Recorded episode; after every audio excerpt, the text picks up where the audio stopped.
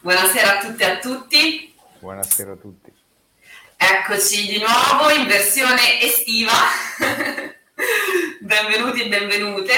Questa sera parliamo per una mezz'oretta di accettazione. Questa è una delle parole che avevate scelto voi, quindi le abbiamo mantenute nel nostro giro delle parole.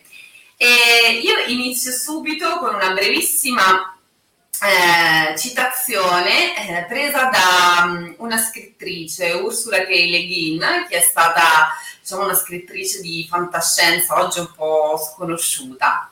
E lei scrive: Mantenere uno spirito di accettazione è quanto ho imparato crescendo ad accettare, non a cambiare il mondo, ma a cambiare la nostra anima, in modo che possa stare al mondo, che possa trovare il suo giusto posto nel mondo. Quindi iniziamo un po' così, con questa prima interpretazione di accettazione. Intanto guardo anche di qua i commenti, Morgana saluta. e, ehm, quindi mm, iniziamo con questo. Eh, veniamo fuori da un periodo, stiamo venendo fuori da un periodo in cui abbiamo dovuto accettare una, una situazione che non dipendeva strettamente da noi, no? E ci siamo eh, raccontati tante volte quanto l'obbligo a non uscire, proprio l'impedimento alla relazione fosse, eh, diciamo, a, a, avesse, caratterizzasse il periodo che stavamo vivendo. Oggi tutto questo è eh, parzialmente cambiato, mm, appunto io ho fatto la mia do- prima dose di vaccino ieri, quindi sto anch'io eh, per diventare una vaccinata e avere il Green Pass per muovermi liberamente, perlomeno in Europa. E, però eh, cos'è? Cosa significa per noi accettazione in questo momento? Cosa può voler dire accettare questa nuova situazione o accettare quella precedente? E quello che mi chiedo è se mh, accettare qualcosa che magari ci fa anche soffrire piuttosto che combatterlo, piuttosto che andare contro, significa poi dimenticare. Quindi vorrei iniziare con questa prima riflessione. Vediamo che dice. Invito tutti ovviamente a intervenire in chat certo. e a lasciarci anche voi i vostri commenti su cosa significhi per voi accettazione.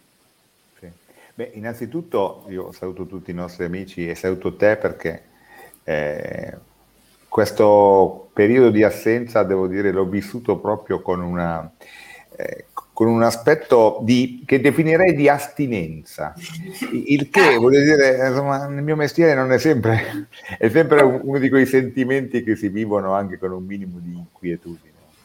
Però davvero è, è molto bello essere qua e tornare a ragionare, a pensare a voce alta con, con, la, con la, mia amica del cuore Isabella.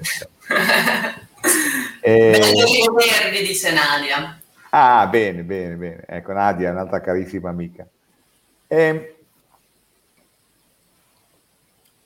Accettazione. Eh, io la, la, vivo in, cioè, come dire, ho in mente due o tre cose che sembrerebbero anche un po' slegate l'una dalle altre, ma a mio avviso poi troveremo una radura comune, come spesso ci capita quando riflettiamo sui significati, sulle parole, sulle connessioni, come dicevano i tedeschi, le Verbindungen. Eh? Mm-hmm.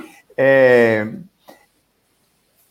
innanzitutto accettare vuol dire, eh, almeno io a volte nel mio mestiere lo, lo trovo spesso, no? Accettare non vuol dire in qualche modo, eh, non necessariamente vuol dire che le cose vanno bene come sono, ma vuol dire prendere atto che c'è una situazione.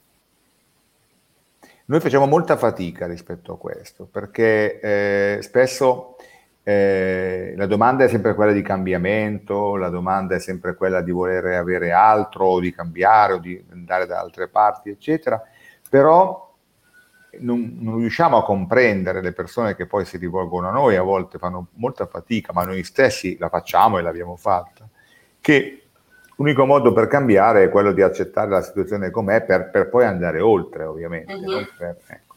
Come se ci fosse, infatti io prendo sempre, eh, non, non, dico accettare, ma dico prendere atto, che mi, mi dà mi dà ancora di più questo tipo di... Di movimento proprio. Sì, sì, ecco. Allora, eh, io sono in studio adesso e c'è un'afa milanese terribile di quei momenti in cui sembra che sta per piovere e non piove mai. No? ecco. E allora è certo che io eh, anelo a un po' di aria, mi piacerebbe che facesse meno, però eh, ok, prendo atto che è così. Eh? Se prendo atto che è così, innanzitutto la mia esperienza in questo momento non è di... Non è un subire la situazione, ma è un'occasione per abitarla, quindi per imparare a starci dentro in questa cosa. Dall'altra parte, nella misura in cui io ci sto dentro, posso anche immaginare delle, eh, di, de, delle possibili vie di uscita. Noi invece spesso, come dire, siamo in attesa che arrivi qualcuno a portarci via da dove siamo, che stiamo male, ma continuiamo a protestare perché non vogliamo la situazione, senza comprendere che il, cercare di abitarla facendosi il meno male possibile è il primo passo per poi poterne uscire. Perché io ho la situazione nella misura in cui riesco a conoscerla, riesco forse a trovare anche la possibilità di gestirla meglio o di evitarla quando la situazione mm-hmm. è terribile. Ecco, no? Eh, ma io non volevo. Poi spesso le, le... è paradossale, però il motore dell'accettazione quando è volto al passato diventa quasi impossibile. No? Io volevo un padre diverso, io ho avuto quel padre lì, non è bello. Eh? Ok, ok, allora, ragazzi, fin quando un giorno non mi alzo e dico benissimo, mio padre era quello lì eh. Io mi, mi chiedo, non, no? ho la possibilità. Mi chiedo, ci sono delle situazioni in cui viviamo uh, appunto cose davvero tanto grandi. Mi ha colpito molto uh, una notizia di qualche anno fa um, eh, che eh, riguarda dei bambini, bambini rifugiati sì. quindi che arrivano eh, nei paesi nordici, soprattutto ci sono tantissimi casi in Svezia, e ehm, arrivano dopo quindi percorsi molto drammatici attraverso l'Europa, da scenari di guerra. Mh, e a un certo punto, e questo succede spesso quando si ritrovano nella situazione in cui le loro famiglie sono minacciate di dover lasciare il paese, quindi gli viene rifiutata magari la domanda di asilo o comunque viene prolungata questa situazione di incertezza, i bambini a un certo punto si spengono e vanno in una sorta di coma volontario e si chiama proprio sindrome della rassegnazione. Quindi una situazione così grande e gli studi dimostrano che questi bambini, cioè i capelli sono eh, lucenti, mh, mm, solo che loro sono addormentati, sono in questo torpore, vengono alimentati artificialmente, i genitori non sanno cosa fare e possono stare per diversi anni in questa situazione e accade che a un certo punto la domanda di asilo magari viene accettata i genitori lo comunicano ai bambini e i bambini si svegliano. I bambini si svegliano ed è come una magia ed è veramente... Ci sono tanti casi, mi, mi aveva molto colpito che, che ci sono paesi specifici in cui succede, non lo so, un paese nordico, quindi magari ci sono delle correlazioni, non lo so, è un fenomeno che si studia, ma è proprio il fatto che a un certo punto un corpo, un corpo così giovane, in qualche modo decida di spegnere la sua parte cosciente e mettersi in una fase di attesa. E l'ho trovata davvero una, una reazione stupefacente e allo stesso tempo spaventosa. Certo. E e, qui mi è venuto proprio in mente in relazione all'accettazione, perché questi bambini di fatto non riescono ad accettare questa sì. situazione così grande. Sì, sì. E questa è la loro risposta. Sì. Ma il timore che abbiamo, il timore eh, esistenziale, psichico, è quello del dolore dell'esistenza, no? che è un dolore più insidioso del dolore fisico, perché è un dolore che non passa o che passa nel tempo, ma con tanto tempo è un dolore rispetto al quale non ci si può riparare se non attraverso l'uso dell'alcol, delle droghe mm. o degli psicofarmaci. eh, e quindi è un dolore molto, molto complesso. Allora eh, la prima sensazione, come di fronte alla paura, fronte, è quella di non entrare in quella, in quella dimensione. E quindi questa è una forma, diciamo, di inaccettazione, non so se si può dire in termini linguistici, ma sembrerebbe così, ricorda alcuni stati catatoniformi della psicosi più, più difficile. C'è un bel libro che rappresenta questo, come se finisse il mondo di Eugenio Borgna, per esempio, proprio sugli, scati, sugli stati più profondi della sofferenza psichica. E questa è una, è una, una cosa di questo genere, secondo me. A volte la realtà è inaccettabile, allora abbiamo diverse vie di fuga.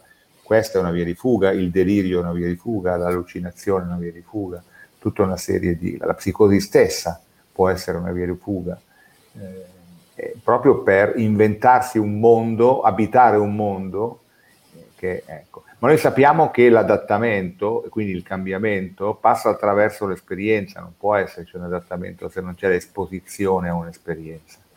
Allora accettare, tu hai fatto un esempio estremo, io penso certo. che sia proprio inaccettabile ciò che accade anche nella storia della vita di queste persone. Eh, però eh, là dove è possibile, ed è ugualmente doloroso, noi dobbiamo accettare, prendere atto, prendere atto che le persone amate magari non ci sono più, uh-huh. prendere atto che il dolore che proviamo è dolore, è sgradevole, ma non è una, è una fase che dobbiamo attraversare, prendere atto che il nostro capo non è quello che volevamo, i nostri genitori non sono quelli, la casa che abito non è quella che avrei voluto avere. No? Prendere atto, starci dentro per cambiarla, per metterla a posto, per farsene una ragione e andare oltre. Invece noi spesso, no, in una dimensione, come dire, di eh, anche posizione quasi rivendicativa, no? Noi diciamo, no? Guarda, eh, recentemente per il mio lavoro ho proiettato un, un pezzettino del film eh, Ogni maledetta domenica, quello di con eh, Al Pacino, non so se tu l'hai visto, ma comunque... Sì, probabilmente sì, però non ricordo. Dove c'è questo famoso discorso finale dell'allenatore, del coach, lui è il coach di una squadra di football americano. E il tutto parte da questo punto di vista. Lui dice a, alla squadra, guardate, se fosse per me, io non ho titolo di dirvi queste cose, perché io mi sono rovinato la vita, sono una persona che, insomma, quando mi guardo allo specchio a volte proprio faccio un po' fatica a guardarmi, eccetera. Ma voi siete disposti a combattere, voi ce la potete fare. No? Ecco, è questo il discorso. Non è segui il mio esempio, è mm-hmm. chiediti se puoi attraversarla questa cosa, chiediti se puoi farlo. No? In una dimensione in cui, perché spesso quando noi ci, ci poniamo ad esempio per gli altri, li, li, li, senza volerlo ovviamente, senza averne, li, A non li ascoltiamo, B eh, li stimoliamo proprio su quella parte che dice, beh, tu ce la fai, ma io non ce la faccio. Quindi non prendono atto. No? Invece no, allora io non ti posso aiutare in quanto faccio per te. Io posso starti accanto. Tu decidi se vuoi farcela o meno, se puoi farcela o meno. E questo è un passaggio molto importante, secondo me. Poi, parlando dei, dei vari eh, significati di accettazione, a volte accettazione la usiamo anche come eh, accoglimento dell'altro, come accogliere l'altro, accettarlo, come prendere atto di una diversità, ma, ma, ma cercare la modalità per starci dentro in questa cosa, eccetera. Rispetto a questo c'è una, grazie alla nostra comune amica Alcesti, Mm-hmm. Eh, ora non ci guarda, ma poi quando le mando il filmato ci guarda sempre, è una nostra, come dire, fan eh, eh, in delay rispetto alle nostre dirette. Eh, mi ha fatto, fatto, leggere un libro, un libricino che tra l'altro io eh, insomma, vi eh, così indicherei nella nostra bibliografia che a volte ecco, che è eh, L'intruso mm. Nancy, Jean-Luc Nancy. Nancy è un filosofo francese della gauche, della, della nouvelle philosophie. Eh, Nancy è una persona che a un certo punto eh, subisce un trapianto di cuore. E quindi lui eh, scrive questo libricino, ma un libro da 80 pagine, 100, veramente piccolino, che si intitola L'intruso. L'intruso è il cuore nuovo. Mm-hmm. Dove c'è tutto questo rapporto e fa un discorso molto interessante, molto sorprendente. Dice: Qual è l'unico modo per riuscire ad accogliere l'intruso? È immunosopprimermi. No? E, e cosa, cosa fanno le persone che sono trapiantate? A vita spesso devono prendere dei farmaci che evitino il rigetto. Ma che cos'è il rigetto? Il rigetto è la difesa del nostro corpo rispetto all'intrusione. Sì. Quindi noi dobbiamo, anche quando parliamo di fenomeni particolari nella non accettazione dell'altro, come la xenofobia, tutte le varie, poi di questi, in questi giorni potremmo fare una diretta da tre ore, non 30 minuti, mm.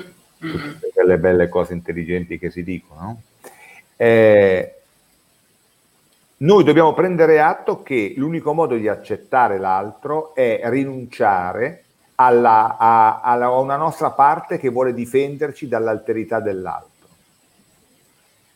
Cioè, non, essere, non avere paura dell'altro, a mio modo di vedere, non è un atto spontaneo, perché non è facile. È il prodotto della cultura, è il prodotto della conoscenza, è il prodotto della riflessione, è, è una strada da percorrere. Allora è paradossale, ma io, io, riesco ad avere un aiuto, un cuore nuovo. Pensa cosa sono, per esempio, gli immigrati nel nostro vecchio continente. Sono un cuore nuovo. Cuore nuovo, certo. E riusciamo a pagare le pensioni, eh, perché c'è gente che lavora e sono più che altro loro spesso che fanno lavori. No? E quindi è interessante questo, però io devo in qualche modo lavorare sulla mia eh, automatica, quasi spontanea dimensione di difesa rispetto all'intrusione. Quindi accettazione vuol dire rinunciare consapevolmente, non per guadagnarsi il paradiso, ma per conquistare un altro pezzo di comprensione dell'umano, vuol dire rinunciare a quella parte di me che se uno non è fatto come me, ha gli occhi come me, ha i capelli come me, non lo vuole vedere.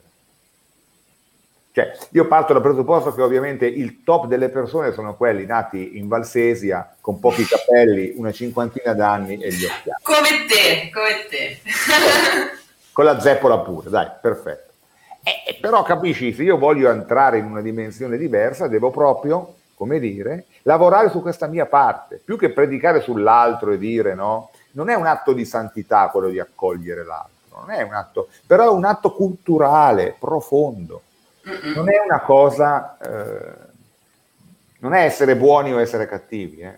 no, è rinunciare a una difesa che diventerebbe controproducente in questo caso. Tu pensa appunto cos'è il rigetto, tu metti il cuore a uno, lui lo rigetta, muore, nel senso si sta difendendo, ma non realizza che in realtà quello che arriva da fuori, diverso da lui, che funziona, però è, è, è la sua speranza di vita. No? E questo è un passaggio culturale, secondo me, che nel, in questa accezione particolare che abbiamo dato alla parola accettazione va fatto. È un libro che, diciamo, un, un piccolo saggio che io eh, che ho conosciuto appunto grazie a, alla collega e, sì, e che mh, terrei bene, bene, presente come cosa. Eh, ti voglio mandare a schermo un attimo, voglio mandare a schermo quello che scrive Nadia. Sì. Quest'ultimo anno mi ha regalato... Mi ha regalato una serie di situazioni abbastanza impegnative e mi rendo conto di averle affrontate per forza di cose, non potevo scansarle. Accettate, se avessi potuto scegliere avrei detto no. Ma affrontandolo, adeguandomi ad essere il bene e il male, bene o male, quello sì l'ho fatto. Ecco, è proprio eh. questo, è molto bello quello che scrive Nadia, perché è proprio accolto al 100% il discorso del prendere atto. Nel prendere mm-hmm. atto, io non è che dico, beh, insomma, se eh, mi piace l'AFA, no, mi piace Rafa. Eh Però sì. ci sto dentro.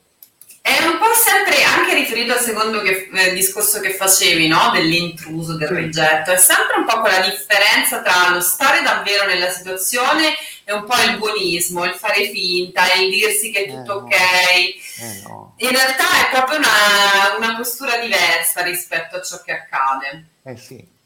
Quante persone eh, partono da posizioni cosmopolite fino a quando non hanno a che fare con la differenza sì. e poi si scrivono Forza Nuova, no? Eh, perché è, è una negazione quella, non è l'accettazione, quella è negazione dell'alterità. Siamo diversi, siamo diversi da un quartiere all'altro, mm. siamo diversi da, da, da, da, un paese all'altro eh. e quindi spontaneamente tenderemmo a chiuderci. Allora, è per quello che è un passaggio culturale che occorre fare. Culturale inteso di crescita. In questa sì, sì. culturale che sembra che appartenga a una cultura e non a un'altra. No, no, di crescita io posso crescere, altrimenti rimango bambino. E il bambino vuole che l'altro bambino sia vestito come lui, abbia le figurine che ha lui, no? Eh, cioè, eh, visto che ha un problema con l'identità, con l'alterità, vuole persone uguali a lui. Sì, è un, è un, po', come dicevamo all'inizio, no? riprendendo la, diciamo, le, le parole della scrittrice che ho citato è un po' io che mi adatto al mondo, non il mondo che si adatta a me. Eh, io che imparo a vivere nel mondo. Eh sì, eh sì. Questo è un tema attualissimo nelle terapie, eh? nei percorsi terapeutici in generale, eh, diciamo tutti i percorsi di crescita. È, è, è quello.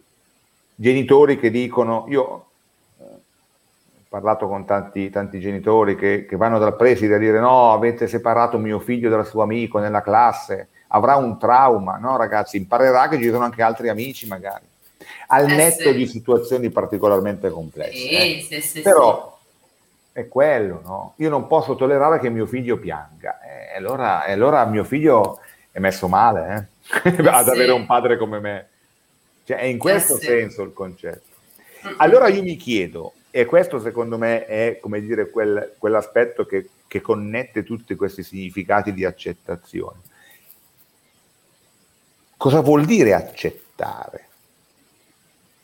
Vuol dire cogliere nell'altro o nella situazione l'elemento vitale comune. Mi fa venire in mente in questo caso, tu all'inizio, tua, quando hai letto la frase poi hai iniziato a parlare, no? hai, hai, parlato di, come dire, eh, le, levare gli aspetti del, della diversità, eccetera, no? eh, no, no, che mi faceva venire in mente il perdono, come dire, ok, mm. facciamo finta che non è successo niente. Mm-hmm. No, no, questo ce lo insegna il Vangelo, ce lo insegna Cristo con la Maddalena. Stiamo parlando della misericordia, cioè della capacità di riconoscere l'umano nell'altro. Maddalena è una donna del popolo, diciamo, e tale rimane anche dopo, non è che con l'atto di, di di pietà di Cristo, di misericordia di Cristo, il suo passato viene mondato. No? No, no, no, io ti riconosco per quello che sei, ma vedo qualcosa in più, vedo oltre, vedo dentro. E questo è l'aspetto, secondo me, fondamentale dell'accettazione, intesa come accogliere l'altro. No? Ok, e dietro il tuo odore, dietro la tua sporcizia, dietro vedo la persona, vedo me in un altro mondo possibile. No? E questo ne abbiamo già parlato, mi sa, nei, nei, nostri incontri, però questo secondo me si lega anche proprio al fatto, al concetto fondamentale sul quale io devo dire eh, rifletto tantissimo. No? Ciò che siamo è merito o è dono? Mm-hmm. Cioè se io sono nato in Italia, se abito in Lombardia, se sono, mi ritengo una persona che ha avuto la fortuna di studiare, che ha un'intelligenza, è merito mio? O ho avuto fortuna? Io penso di aver avuto fortuna, la fortuna di avere una bella testa, la fortuna di aver frequentato le scuole, la fortuna di non avere avuto grossi problemi, grosse malattie, queste cose. Allora è interessante perché se io penso di aver avuto fortuna, poi fortuna, chiamiamola come vogliamo, sì. anche, no? eh. ma se questo è un dono che io ho, allora capisci che condividerlo è facile, capisci che no? Se invece io ho il merito, eh beh, l'altro, come se davvero qualcuno... Sei sempre in competizione se hai il merito. Ma come se quello che arriva dal Darfur, se si fosse impegnato di più, sarebbe nato in Lombardia. Cioè, ragazzi, ma cosa, cosa stiamo dicendo? Cioè, ma delle cose, no? Delle stupidaggini proprio. No? Noi non abbiamo il merito di essere. Eh no. Ti mando questa riflessione di Edoardo. Interessante sì. quando parlavi di accettazione, ma anche di, di, di po' di rinuncia, no? di fare un passo, anche un passo indietro. Il confine è sempre labile, sicuramente non nel bianco e nero, forse solo nella zona di ombra. Sì, sì, bello. Beh, Edoardo è un, è un nostro grande amico, io tra l'altro eh, lo saluto perché è una persona molto cara. Eh, hai ragione Edoardo, direi qualcosa in più, l'accettazione diventa poi completa e qui mi, è l'ultimissimo col, collegamento che volevo fare con la parola sì. accettazione, che è quello più, secondo me, più importante, che è l'accettazione di sé. Io accetto me stesso quando ho fatto i conti con le mie zone d'ombra, quando, ho fatto i, quando riesco a guardarmi con occhi buoni anche sulle cose che non vanno di me, non che me le perdono, non che dico che vanno bene, ma quando smetto di accanirmi contro le mie fragilità e cerco di compensarle, cerco di tenermele attaccate, no? qual- come che è, è sempre roba mia, sono sempre io, quello che vuole scappare, quello che vuole tradire, quello che vuole, sono sempre io. Mm-hmm. Non sono solo quello forte, quello tutto d'un pezzo, quello che non arretra, quello... Eh ragazzi, allora, se io riesco a mettere insieme tutto questo, il giorno con la notte, il santo con l'assassino, è lì che colgo l'umano, perché l'umano non è né bianco né nero, è, è, l'umano è, è, lì. È un minuto prima che diventi notte o un minuto prima che faccia, che, che faccia l'alba. Non si sa. No? Il, i tedeschi la chiamano Lichtung, no? quella linea che c'è sull'orizzonte in cui se non sai che ore sono potrebbe essere l'alba o potrebbe essere il tramonto. tramonto. No? Ed è molto bello, no? noi, siamo, noi, ci collochiamo esistenzialmente, secondo me, proprio nella Lichtung, perché questo è l'aspetto complicato, secondo me. Mm. E ti mando, mando anche la domanda di Daniela, che mi faceva sorridere perché dice io non ho mai paura dell'altro, è pericoloso. Forse sì, sono, bali- sono in balia di ogni che, vero? O è accettazione sana? Beh, io conoscendo Daniela eh, ti direi che puoi stare, tranquilla, puoi stare tranquilla. Sicuramente non avere paura dell'altro, ovvero non sentire la paura dell'altro, è una cosa sulla quale riflettere, in termini generali secondo me, perché io sono più portato a pensare che faccio fatica a confrontarmi con questa mia paura piuttosto che non ce l'ho. Sì, può essere quasi una negazione mm. eh sì. piuttosto che una vera accettazione. Eh sì, ma perché siamo mh, mm, così anche culturalmente, no? Mm-hmm. Io penso che insomma il bello di San Francesco è che dei lupi probabilmente aveva paura, eh? poi l'ha vinta e si è fatto amico, però non penso che approcciare il lupo per San Francesco, cioè la differenza non è quella di non avere paura del lupo, la differenza è farci i conti e farlo diventare amico. Mm-hmm chi non ha paura del lupo è uno che, che si espone a rischi che non, non sa calcolare, quindi su quello non sono tanto... Interessante, quindi anche questa riflessione di, di Daniela. Sì. Assolutamente. Allora, io andrei, andiamo verso la chiusura perché si, si conclude questa nostra mezz'ora. E quindi abbiamo parlato di, dei, delle varie sfaccettature che può avere la parola però secondo me eh, c'è un minimo comune denominatore, no? Abbiamo parlato anche di crescita, di crescita personale, quindi nell'accettazione di sé, di crescita proprio come esseri umani, anche nella nostra umanità, nel riconoscere nell'altro la, la vitalità, quindi l'apporto che ci può dare nonostante le diversità.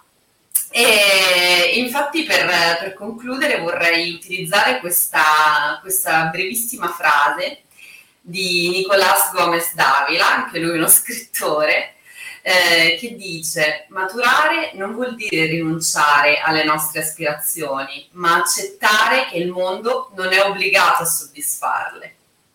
Bello, certo. certo. Io vi ringrazio, grazie a tutti e a tutte per averci seguito continuate se volete a commentare e noi ci vediamo la prossima settimana con la parola assertività. Un altro mm. parolone scelto da voi. Vediamo eh, un po' cosa accade. Va bene. Ciao a tutti. Ciao, grazie.